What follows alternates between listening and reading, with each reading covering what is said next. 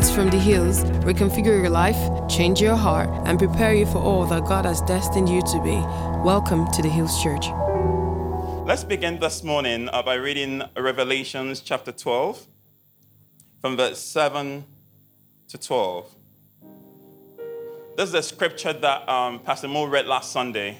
Uh, for those who were here or those who listen to the message later, uh, while speaking about the majesty of God.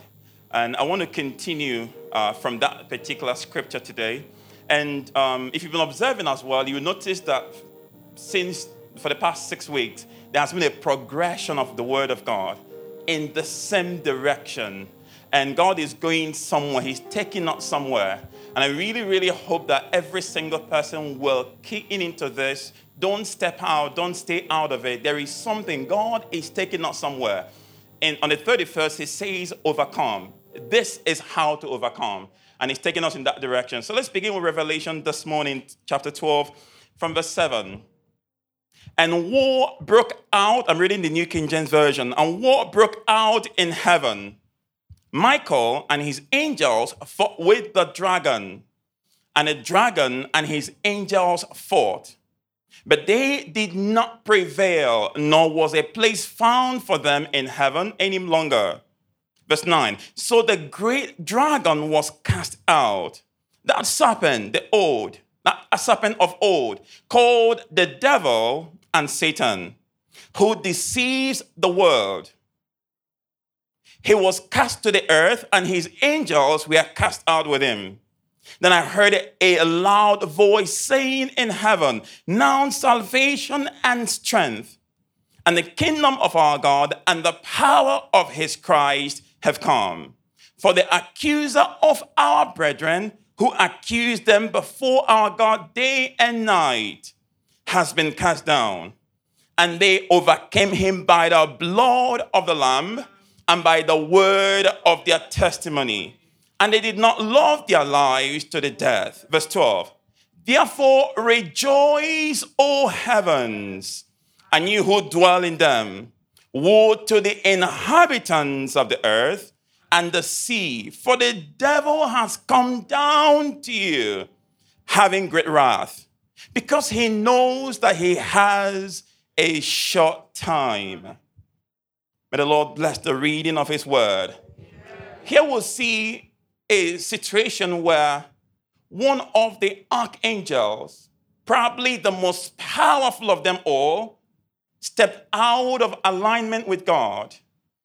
And as a result of that, war broke in heaven. And this was not a war between the devil and God, it was more of the devil and the other archangels. So the archangel Michael, who, was, who is the angel of war, fought against this dragon, this powerful, powerful being, and fought against them. And this angel this archangel, the devil, with the angels he deceived, fought against Michael and his angels. But in the end of the day, they were thrown away from their place in heaven. This was their original destiny. This was their original space, but they were cast out of it. And then the angel, this archangel that was cast out, now the devil or Satan, was removed from that space. He stepped out of alignment with the will of God.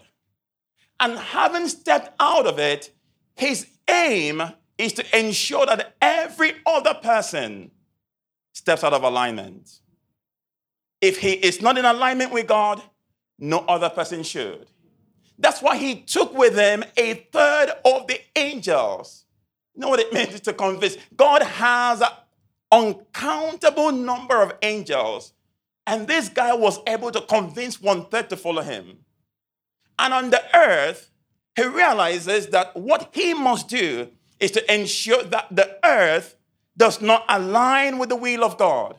So he is fighting on daily basis, knowing that his time is short, to ensure that each man, each person steps out of that alignment. The devil understands that when people are in alignment with God, yokes are broken. He understands in that alignment, freedom is guaranteed. Healing takes place. He understands that doors are open. Even the unexpected become real. Joy becomes a reality. Two weeks ago, Pastor Easy was ministering, and then she said, There is joy in alignment. Joy exists when we are in alignment with God. So does peace and grace of God. The devil understands these facts. And his job is to ensure that that doesn't happen. And he's fighting with man day after day. I want us to read Jeremiah chapter 29, verse 11. By the way, we're going to be reading a lot of scriptures today. I apologize in advance. Jeremiah 29, verse 11. And most of the scriptures will be the New King James Version. So I'll stick to that. For I know the thought that I think toward you, says the Lord. Thoughts of peace and not of evil, to give you a hope and a future. 1 Corinthians 2, verse 9. 1 Corinthians 2, verse 9. But as it is written, eye has not seen, nor ear heard, nor has it entered the heart of man the things which God has prepared for those who love him. Incredible promises, incredible scriptures. The thoughts of God, the plans of God, they are amazing. They are so wonderful that nothing that you've seen before can be compared to what He has in store for you. He has excellent plans, beautiful plans, magnificent plans to ensure that you have a hope and an amazing future. Eyes have not seen. You can't even imagine the thought He has for you. You know that. But guess who else knows that? The devil. He understands that these things God wants to do, he knows them perfectly well. And guess what he's doing? He's doing everything he can to make sure they don't come to pass. And He's must be saying to himself, if I can get these people to deviate from the will of God, if I can get them to get into misalignment with God, if I can get them to step out of their place, then I would have made it, made, have been successful to make the fulfillment of this plan of God difficult. And on daily basis, he is warring. On daily basis, he is fighting. How do I ensure that they don't journey with God? How do I ensure that this plan is not executed? That is the plan of the devil. The Bible says in Psalm 82, verse 6, You are gods and all of you are the children of the Most High. The enemy is saying, No, no, no, no, you cannot be a God. I must rule over you. Because he understands that if you can get in alignment with God, your Godship or the authority you have becomes real. So he must find a way to make sure it doesn't work. The book of Genesis, chapter 3, records an account of what happened at the beginning of times. So, in the beginning of times, in Genesis chapter 3, the Bible tells us that God will come down to the earth. God Himself, not sending an angel, He comes down to the earth to man He created to have fellowship with Him.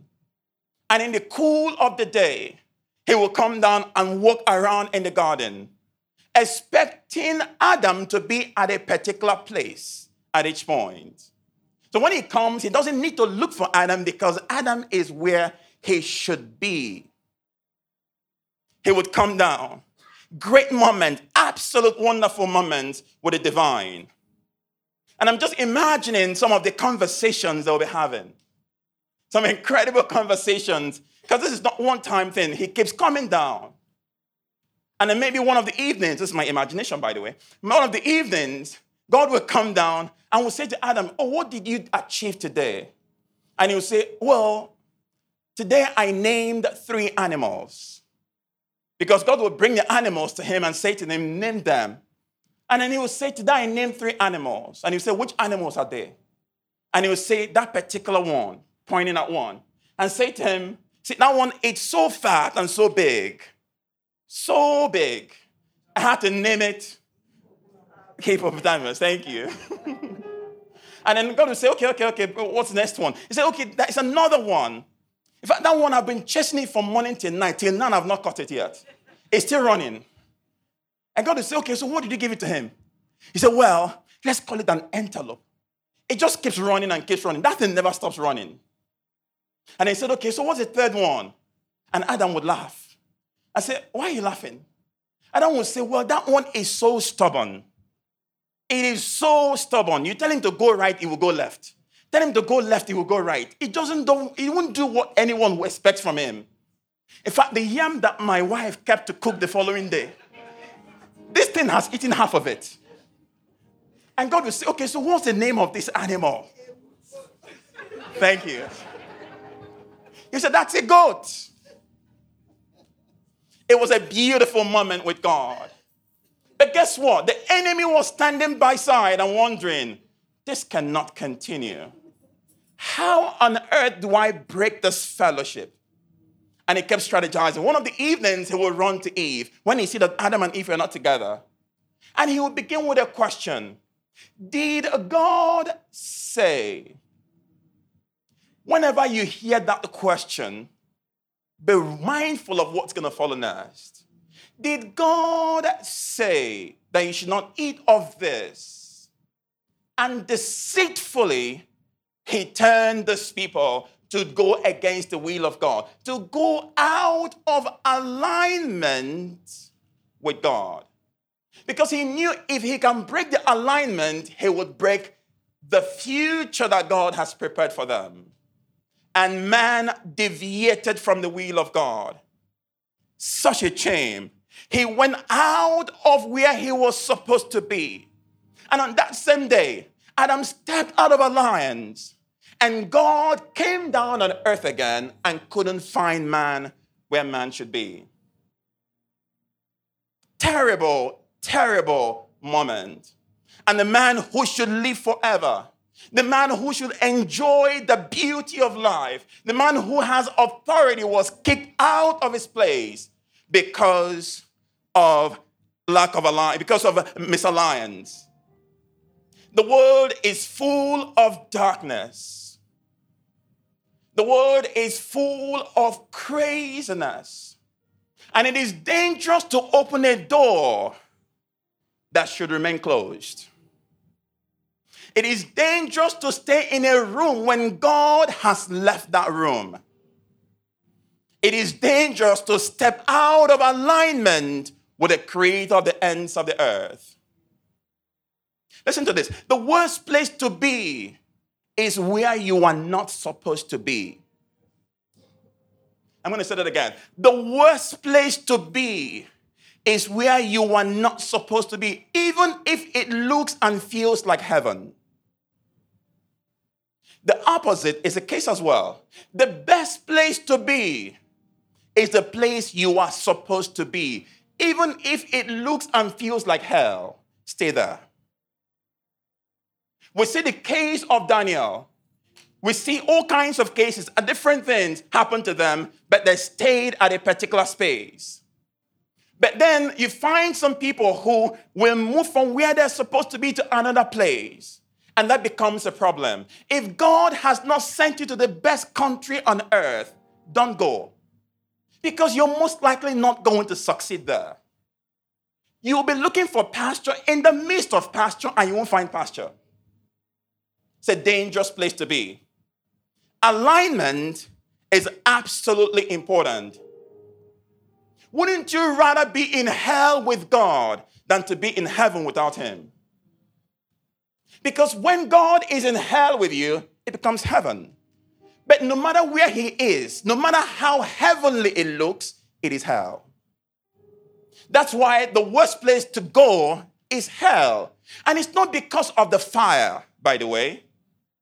It's not because of the fire. It's because the presence of God does not exist there. Look at the case of Jesus when he was about to die. He, there, was, there was so much going on. He was literally withstanding it. They would slap him, nothing. But the moment the father turned his back, he cried out immediately. That was the only moment he cried and cried and cried because that was hell for him. It wasn't about the slapping and the beating or even the cross, it was the stepping away of the father. Somebody say alignment. alignment. What then is alignment? Divine alignment is being in a position of agreement with God and allowing Him to be the Lord of your life. Divine alignment is being in a position of agreement with God and allowing this God to be the Lord of your life. It is not about calling Him Lord, but allowing Him to be the Lord. Two different things. Jesus said, Why call me Lord, Lord, and do not do what I say? Don't call me that. When you align with me, then I become your Lord. Can two work together unless they are agreed? Amos chapter 3, verse 3. We're going to go to our lead scripture today. And it's three, it's six chapters of the Bible, by the way. So get ready to read. Daniel chapter 1 to chapter 6. We're going to run through that very quickly. These six chapters unveil incredible truth about alignment. Daniel has 12 chapters. And the book actually is a book of prophecy as well as a book of history. The first six chapters is about history the last six chapters is about prophecies. What will happen to Babylon? What will happen after Babylon? Who will overthrow Babylon? What will happen even up to the coming of Christ? At the end of time, what will happen? Those are prophecies. We're not going to that today. We'll focus on the first six chapters, the book of history. I'm saying this because it's important to understand that these events happened. It is not a proverbial book. So when the Bible says there was a lion, there was a lion. So if you go to the zoo right now, the same lion you see is the lion that they saw. It wasn't fiction, it wasn't cartoon. It was real. The same one will say, oh, history, on, this, on the 31st night, we had a meeting here. That's history. Or we'll say, oh, last Sunday, Pastor Mo preached which is the reason why I'm very nervous right now. Please don't ever go preach after your senior pastor preached. It's a lot of pressure. And so these are history, these are books of history. I want to go to them and look at them. Chapter one. It's also important, part of the reason why God gave me these scriptures is that it also represents a time like ours, a very difficult time. These men and women were not at peace. It was a time of invasion after invasion, time of all kinds of troubles upon them. Chapter 1. Chapter 1 is about Daniel. This is about now the first chapter when he was taken and all the people were taken from Jerusalem. So, this great Babylon at this point was just spreading out all over the world and taking kingdoms, just taking all over cities all over the world. Verse 1 says, And in the third year of the reign of Joachim, king of Judah, Nebuchadnezzar, king of Babylon, came to Jerusalem and besieged it. And the Lord gave Joachim, king of Judah, into his hand with some of the articles of the house of God. Please remember that. We'll talk about this later. Which were carried into the land of Shinar to the house of his God. And he brought the articles into the treasure house of his God. Then the king instructed Ashpenaz, the master of eunuchs, to bring some of the children of Israel and some of the king's descendants and some of the nobles, young men in whom there was no blemish but good looking, just like yours truly. Don't hate, don't hate.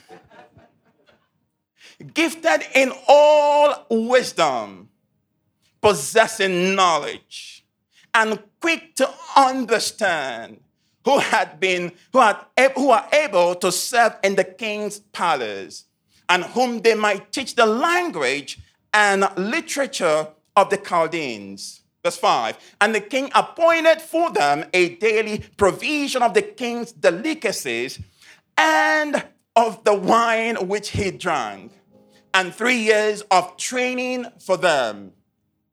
This was supposed to be so Nebuchadnezzar had taken captive of Judah, Jerusalem being the capital, took captive of the, and then also not just that, but chose the most intelligent, the brilliant ones. He took a lot of people in order to select those who will serve him.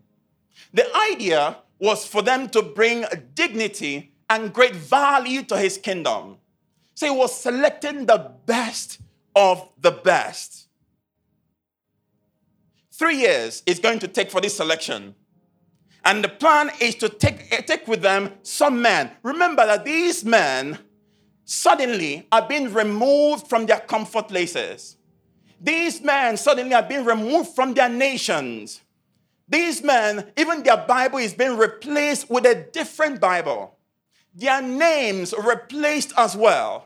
Their identity changed. They were doing everything possible to literally change them entirely, to form them into something different. Verse 6 Now from among those are the sons of Judah were Daniel, Hananiah, Mishael, and Azariah, to whom the chief of the eunuchs gave names. He gave Daniel the name Belshazzar, to Belteshazzar, thank you, to Hananiah, Shadrach, to Mishael, Meshach, Meshach, and to Azariah, Abednego. These young men, by the way, were between the ages of 13 and 15. They were no more than 15 years old. So they were still very, very young. And according to history, there were about between 8 to 15,000 young people they were taking for this particular thing. It wasn't just these four. They took a lot of them. Verse 8 begins this way But Daniel proposed in his heart that he would not defile himself with the portion of the king's delicacies. Daniel determined to stay aligned with God. He decided in his heart that he would do what is right. Despite all that has been presented, keep in mind this is the best food possible. What the king eats is what they eat. Amazing food. You can imagine the chicken on that food. Really beautiful food. But Daniel said to himself, That's not going to happen. I have an allegiance to God which cannot be broken. You might change my name, you might change my location, but you will not change my alignment with God. It doesn't matter if I'm young or old, I will not change because of whatever you're offering me. Whether it's good or bad, I don't want it. Daniel decided. He must have said to himself, Nothing will move me. Even if I will stand alone, let it be. He decided himself that I will stay aligned with God. Let's go to verse 12.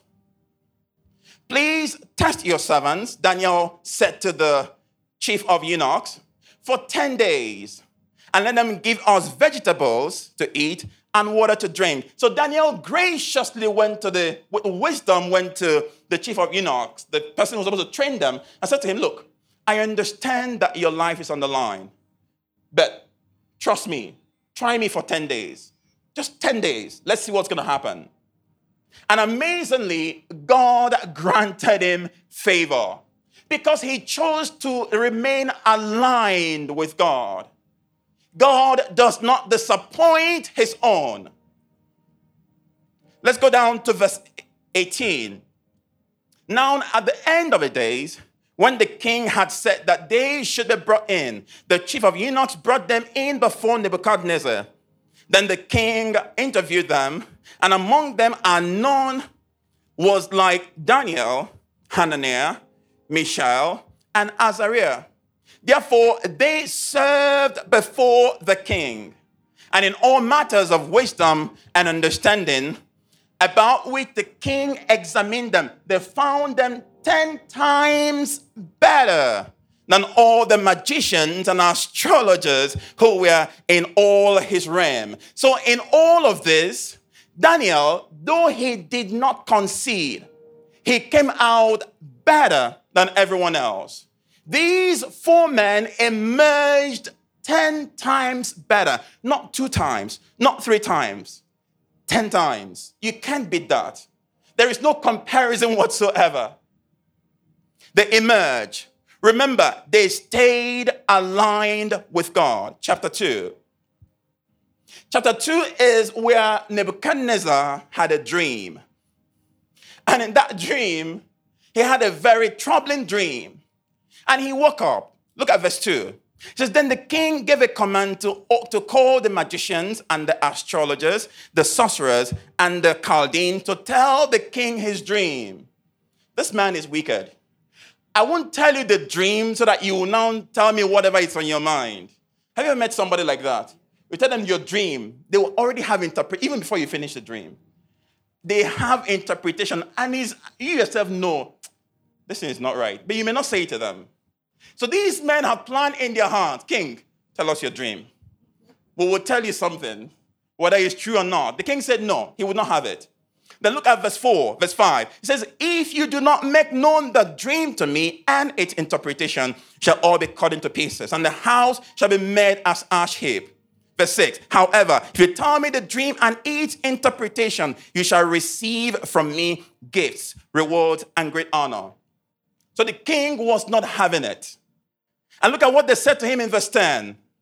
It says, The Chaldeans answered the king and said, There is no man on earth who can tell the king's matters. What they don't remember is that there is a difference between a man who is in alignment with God and a man who is not in alignment with God. There is one man who can make known this dream. Let's go to verse 16. So Daniel went in and asked the king to give him time. Because the king had ordered that everybody be killed, all the magicians and the sorcerers and the wise men. He said, No. Daniel asked for time. What did he do with that time? Verse 17. Then Daniel went to his house and met the decision known to Hananiah, Mishael, and Azariah, his companions, that they might seek mercy from the God of heaven concerning the secret, so that Daniel and his companions might not perish with the rest of the wise men of Babylon. Verse 19 Then the secret was revealed to Daniel in a night vision. Alignment improves your accuracy. These other people were not aligned with God, therefore, they were not accurate in any way, shape, or form. But this particular man had absolute, he kept going back to God. And through prayers, he kept refining his alignment. Through prayer, he keeps, he keeps going back. He keeps going back. You can't say, Oh, I've prayed today, I cannot pray tomorrow. No. You have to keep going back. And then God revealed himself to him, and he was very accurate. Now, if you see from verses 20 to 23, Daniel went to God and he went there. He had asked God for answers. God, give me answers to the praise of your name. And God absolutely answered him. May I suggest something? If you want to be a really great prayer person, please study the prayer of prophets in the Bible. If you want to learn how to pray, just go through the prayer of prophets. These verses 20 to 23, you will find incredible words among with all other prayers of prophets in the Bible. And God answered him. I'm going to go to verse 26. verse 26, chapter 2, verse 26. Then King Nebuchadnezzar fell to his face after Daniel had revealed the dream and interpretation. Commanded that they should bring present an offering, they should present an offering and an incense to him. The king answered Daniel and said, Truly your God is the God of gods, the Lord of lords, and a revealer of secrets, since you could reveal the secret. Then the king promoted Daniel, promotion came, and gave him many great gifts. And he made him ruler over the whole province of Babylon and chief administrator, administrator over all the wise men of Babylon. Also, Daniel petitioned the king, and he set Shadrach, Meshach, and Abednego over the affairs of the province of Babylon. But Daniel sat in the gate of the king. When you stand before God, the name of God will be exalted. Nebuchadnezzar is not a man who fears anything. But at this particular revelation, he bowed to God. Your alignment with God will bring men to worship God. We talk about being a witness. Your alignment is a witness. Your alignment at the office, your alignment, staying with God, staying true to what God is saying, honoring God will draw people to you. Sometimes they may not even tell you. In their secret, they're saying, Lord, I want to be like this person. I want to change. How can this person be able to do this? Daniel was a man of alignment. Chapter 3. This is the deliverance from the furnace of fire. Nebuchadnezzar had made an image, giant image. This man just comes up with all kinds of things. And then said to everybody, everyone must worship this. and then he made it clear that if you don't worship at the sound of music, you're going to die. I want to go down to verse 14. Nebuchadnezzar said to them, there were these three men, Shadrach, Meshach, and Abednego, the companions or friends of Daniel. They refused to bow. They said to themselves, Look, yes, we've been brought to Babylon, but we will not align with the gods of Babylon. Our alignment remains with God. And then they brought them, and, and Nebuchadnezzar said to them, Is it true young man, that you do not that you do not serve my gods or worship the image which I have set up. Verse 16, their response. These men answered and said to the king, O Nebuchadnezzar, we have no need to answer you in this matter. If that is the case, our God, whom we serve, is able to deliver us from the burning fiery furnace he will deliver us from your hand, O king. But if not, let it be known to you, O king. We are so aligned to God that we cannot bow before any image. Let it be known to you, O King, that we are in agreement with heaven, that we cannot bow before anything else. King, understand this fact. You are powerful, but you're not powerful enough to derail us from what we stand for. Be it known to you, King, even if God does chooses not to deliver us, we will not bow. Talk about alliance. Verse 24. Then King Nebuchadnezzar was astonished, and he rose in a haste. So after they said this, they were thrown into the fire, like we know already. But in that fire, nothing was happening. He says in verse 24, he was astonished he rose up quickly and said to his counselors, Did we not cast three men bound into the midst of fire? They answered and said to the king, Yes, of course we did. Look, he answered, I see four men loose walking in the midst of fire, and they are not hurt. And the form of the fourth is like the Son of Man. What alliance or being in alignment with God can do for you. Chapter 4. Chapter 4 is an open letter of Nebuchadnezzar to the ends of the earth. After God had dealt with him, this man realized that he should serve the living God. God finished him. In verse 1, he says, Nebuchadnezzar the king, to all people, a letter. nations and language that dwell in all of the earth. He began to write, verse 2 I thought it good to declare the signs and wonders that the Most High has worked for me. if you eat grass for seven years, you understand this letter. verse 5 I saw in a dream which made me afraid, and the thoughts of my thoughts on my bed and the vision of my head troubled me. First, he saw another vision and then brought in Daniel to interpret it. Daniel gave him an excellent interpretation and then also advised him of what to do to avert the situation. Did he listen? No. Verse 27 Therefore, O king, let my advice be acceptable to you. Break off your sins by being righteous and your iniquities by showing mercy to the poor. Perhaps there may be a lightening of your prosperity. But the king did not. Verse 29 At the end of the 12 months, at the end of 12 months, he was walking about the royal palace in Babylon.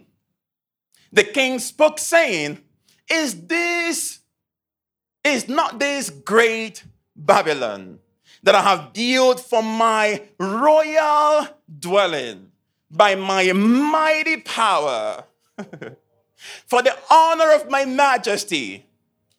Verse 31 God did not wait for him to finish the words. God was too angry that before the words, says in verse 31, while the words were still in his mouth, had not finished, a voice came from heaven Nebuchadnezzar, you are done. And this man had to suffer for seven whole years, eating grass like the beast. At the end of the day, after his restoration, he realized that glory must be given to God. Again, glory as a result of alignment. Chapter 5. This is the handwriting on the wall. So after Nebuchadnezzar had gone, his son Belshazzar took over. Amazingly, this man decided one day to throw a very big party and invite 1,000 of his lords. But something really weird happened. And he thought it was cool for them to go and pick up the things they brought from the church of God, the, the temple of God, to use it to serve drinks. Chapter 1, verse 1, it says, Belshazzar the king made a great feast. And then he tested of it. And then Belshazzar gave the command to bring the gold and silver vessels which his father Nebuchadnezzar had taken from the temple. And while he was eating, a hand appeared on the wall. Who are you to use the vessels of God? Again, they brought in Daniel to interpret what's going on. And Daniel gave the excellent interpretation. Remember, alignment again puts you in a place of accuracy. At each given point, this man has been absolutely accurate. That was the in, in verse 30. It says, That very night, Belshazzar, king of the Chaldeans, was slain. And Darius of Mede received the kingdom, being 62 years old. The last chapter, chapter 6. This is now the case of Daniel and the lion's den. So Darius became the king over the whole nations. And he was expanding his territory, taking more kingdoms, expanding and expanding. And he thought it that it's necessary for me to approve more lords or more princes to head over my provinces. So he created 120 of them. And then to manage his 120 of them, there were three governors. Some translation says presidents. Daniel was one of those governors. Let's read verse 3. Then this Daniel distinguished himself above the governors and princes because an excellent spirit was found in him. And the king gave thought to, of sending him over the whole realm. So he thought about Daniel, you're too good. At some point, you take over everything. Verse 4 So the governors and the princes sought to find some charge against Daniel concerning the kingdom. But they could not find no charge or fault because he was faithful. nor was there any error or fault found in him. A life of alignment is a life of integrity. A life of alignment does not bring compromise. One who is aligned to God lives a life of righteousness. They said they looked everywhere and found nothing wrong with this guy. This is incredible. Nothing. This is the people who he worked with every single day. The more aligned you are to God, the more he fashions you and makes you who you should be. Keep drawing to God. Say to your neighbor, align yourself. Align yourself. Verse 10. Then when Daniel knew that the, writing, the writing was written, he went home.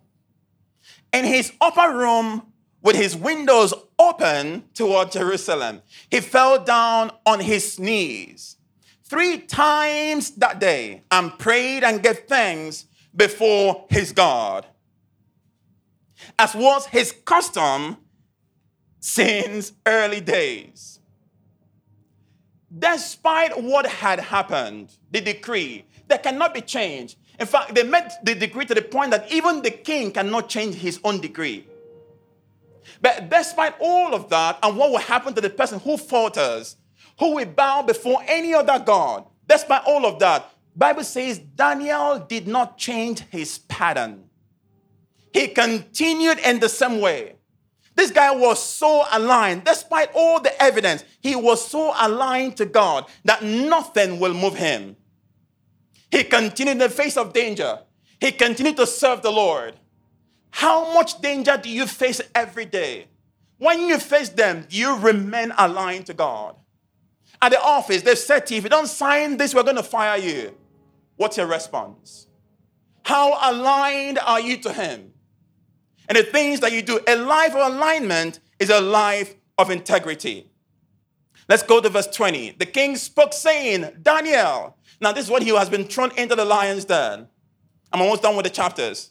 Daniel, Daniel, servant of the living God, has your God, whom you serve continually, able to deliver you from the lions? Then Daniel said to him, verse 21, O King, live forever. My God sent his angel to shut the lion's mouth so that they have not hurt me because I, am, I was found innocent before him. And also, O King, I have done no wrong before you. Alignment does not immune us from trouble, but it guarantees the presence of God. You may be in trouble as a result of an alignment. But the truth is that God will never leave you or forsake you. He says, when you go through the waters, when you go through the fire, I will be with you. Alignment is powerful. So it doesn't matter where you are at each point, stay with the Lord. Verse 25. Then Darius wrote to all people, nations, to the last verses. And languages that dwell in all of the earth. Peace be multiplied to you. I make a decree that every dominion and kingdom that men dwell and fear before the God of Daniel. For he is the living God and steadfast forever. His kingdom is the one which shall not be destroyed. His dominion shall endure to the end. He delivers and rescues, and he works signs and wonders in heaven and on earth. Who has delivered Daniel from the power of the lions? So this Daniel prospered in the reign of Darius and in the reign of Cyrus the Persian. So when we stand with God, we bring praise to his name. Again, this is a testimony of another king, writing into the ends of the earth that God is God. Our alignment brings men to worship God. And then in turn brings promotion to us. At each given point, we see promotion coming, even when it seems unlikely. Alignment is powerful. These four men exemplify absolute living in alignment. Why is alignment important? Listen to this. Some blessings of God have an address on them. This is very important. Let me read this scripture. Luke chapter 24, verse 20, verse 49. Some blessings of God have an address on them. And now, this is Luke 24, verse 49. It says, And now I will send the Holy Spirit, just as my Father promised. But stay here in the city until the Holy Spirit comes and fills you with power from heaven. This blessing of power has an address on it. If these men had left that city, they may never have come to that place of power. So they needed to remain at that particular space for them to receive that blessing. Imagine the, the, the water, the, the, the, pool, the, the pool where um, the man said, Oh, I'm too crippled to jump into the sea. God was not blessing anyone outside of that water. The blessing was addressed to the water. And if you're not in that particular space, you're not getting healed. Psalm 133, verse 1. Psalm 133, verse 1. We're running up very soon. Behold, how good and how pleasant it is for brethren to dwell together in unity. It is like the precious oil upon the head running down on the beard, the beard of Aaron running down on the edge of his garment. It is like the dew of Hermon descending upon the mountains of Zion. For there the Lord commanded the blessing, life forevermore. Could it be that the blessing you've been praying for, the blessing you've been seeking for, has been sent to you to a particular address, but you are in a different place? Could it be that that which you're waiting for for a very long time, the answer has been released, but you're not where you are supposed to be? Keep in mind, when God appeared to Adam and Eve, he came to the garden, he was going to a particular place to find them. He didn't need to ask Adam, Where are you? But these men lost the blessing of fellowship with God because they had moved away from the alignment where they should be. When it comes to alignment, this particular scripture tells us what's going to happen. An oil poured from the head and it keeps going down. So if any member of the body is detached from this particular body, that member is not going to receive that oil. The oil only touches those who are within it. Alignment. The last scripture before we pray this morning Mark chapter 14. Mark 14. Thank you, Jesus. How can we align ourselves or realign ourselves with God? Four things are really important submission submission. You must submit to God. If not, it's impossible. These men submitted themselves totally, they were sold out to God. Second is obedience. They were ready to obey every word of God, not minding the consequences.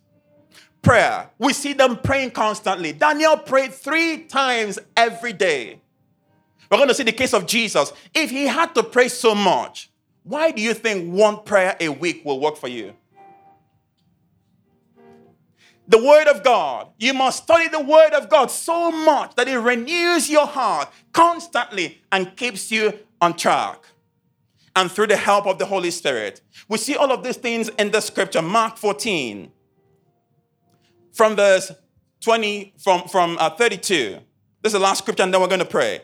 Then they came to a place which was named Gethsemane. And he said to his disciples, Sit here while I pray. And he took Peter, James, and John with him, and he brought to be, and he began to be troubled and deeply distressed.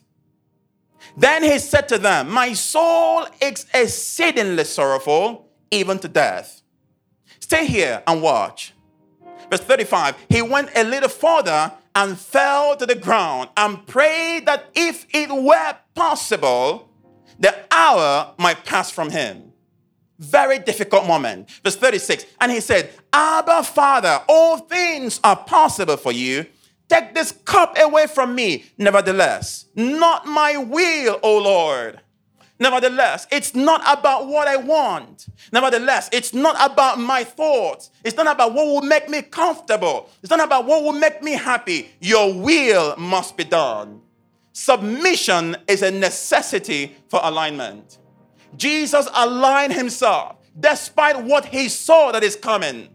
He said, No way. This is difficult. This is trembling. This is crazy. But I am going to remain in the same path.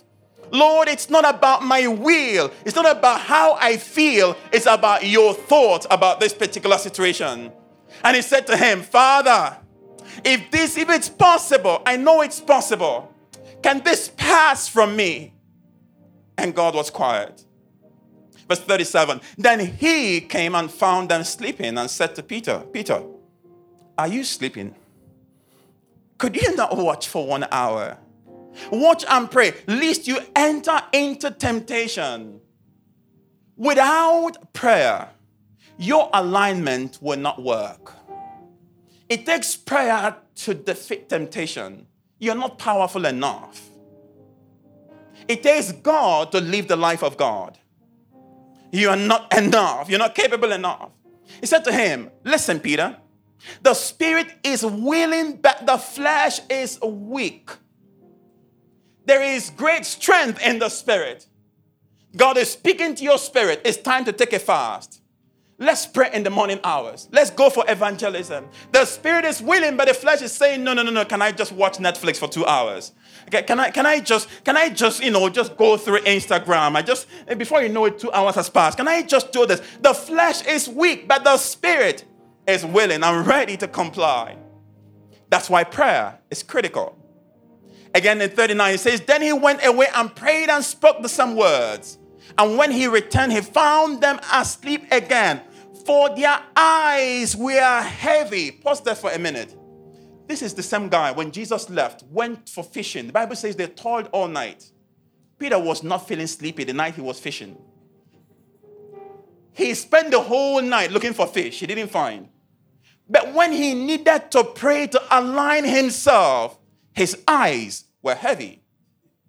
Sometimes it is when you want to fast that the greatest hunger comes. But the truth is that the more you align yourself with God, the more grace is released for further alignment. And he said to him, Peter, your eyes are heavy. This is not how it should be. And they did not know what to answer him. Verse 41 Then he came the third time and said to them, Three whole times Jesus was praying he went back, fell on his face, and prayed one hour. Came back again, went back again, one hour. Came back again, went back in one hour. These are three whole hours. Guess what? What happened at Gethsemane determined what happened at Calvary. This was the determining point of what happened next. Your prayer is what determines what will happen the following day. Don't wait behind and relax and say, No, I feel good right now. No, no, no, no. At the point you're praying, you are sharpening your future. You are changing destiny. You're changing your atmosphere. You're moving things around in ways that you would never ordinarily imagine. Jesus kept redefining his moment. He kept praying and kept changing moments and kept changing moments. He understands that he serves a living God. And his prayer kept changing things, kept changing things, kept changing things. He did not bow away from it because the time had come. And when it was time for you not to pray again, you don't need to pray again. There was a moment when it, there was no more prayer to be prayed. But when you needed to pray, you needed to pray. Can somebody stand up this one and say, Lord, bring me into alignment? Say, Lord, bring me into alignment. Lord, bring me into alignment. Prayer brings you into divine alignment. Submission brings you into divine alignment. Obedience brings you into divine alignment. The Word of God brings you into divine alignment. Say, Lord, bring me into alignment. I don't want to run this race in vain. I don't want to live a life that does not bring you glory. I want to live a life that in the end worship comes to you. Say, Lord, bring me into alignment. Thanks for listening to this message from the Hills Church. Our mission is to love people, connect with family, and touch the world. Learn more on our website at www.ecclesiahills.org or email us at hello at ecclesiahills.org.